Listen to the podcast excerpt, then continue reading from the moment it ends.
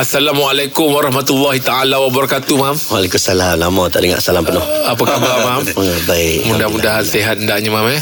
Kalau ada kesulitan, mudah-mudahan ditunjukkan jalan keluar. Amin. Amin. Ah, Okey baik mam uh, orang-orang yang baru balik daripada Turki ni memang kita yalah baru sampai ni ambil berkat dia lah Im eh. Ha kan sebab dia pula pergi belajar Im kan. Ha itulah. Turki, eh? Turki. Ha, Imam Imam Turki tu dekat 2 3 bulan juga Imam mam eh. Hampir. Lebih kurang, hampir. Lebih kurang. Ha doa-doakan saya mam ya. Ha. Baik mam, nak tanya mam, apa hukum menjual barang yang uh, dicuri dari kilang?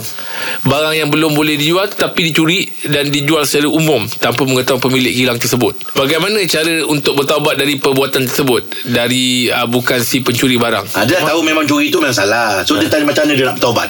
Uh, confirm awal-awal pertamanya curi haram. Ya. Ha, barang kilang dia duduk kat kilang dia pergi ambil barang kilang dia pergi keluarkan dan jual Ha. itu bukan hak dia. Ha. Ha, itu haram dan sebagai ulama masukkan dalam bab hukum dosa besar. Iyalah. Ha, sari qul sari qatu faqtu aidihuma Hmm. dalam hukum bila masuk dalam hukum hudud bermaksud dia satu dosa yang besar. Hmm. Jadi kalau kita cerita tentang macam mana pula dia nak kembalikan hak ni. Ha. Ha, tu cerita saya waktu zaman remaja dia tanya. Lepas PM kerja kat kilang saya ambil macam mana nak balas balik. Okey, pertamanya dia wajib pulangkan semula kepada tuan pemilik tu. Ambil hak orang kena pulangkan kembali kepada dia.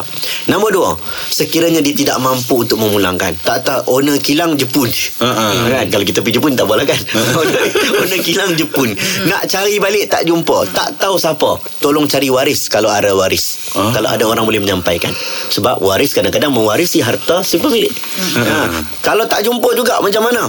Pertama, taubat kepada Allah Subhanahu Wa Taala, istighfar banyak-banyak dan kalau kita tahu nilai berapa barang tersebut, kita boleh buat tazkiyatul mal. Tazkiyatul mal ni maksudnya contoh nilai barang tu 100, kita ambil lah 100, ha, fatwa kata bagi kepada badan-badan kebajikan pun insya-Allah. Ha, bukan niat sedekah, niat kata dosa yang aku buat ni aku nak bersihkan harta aku. Ha, sepatutnya pulangkan semula tapi kalau tak ada kita istighfar dan buatlah penyucian harta. Terima kasih mam. Terima kasih, Mam.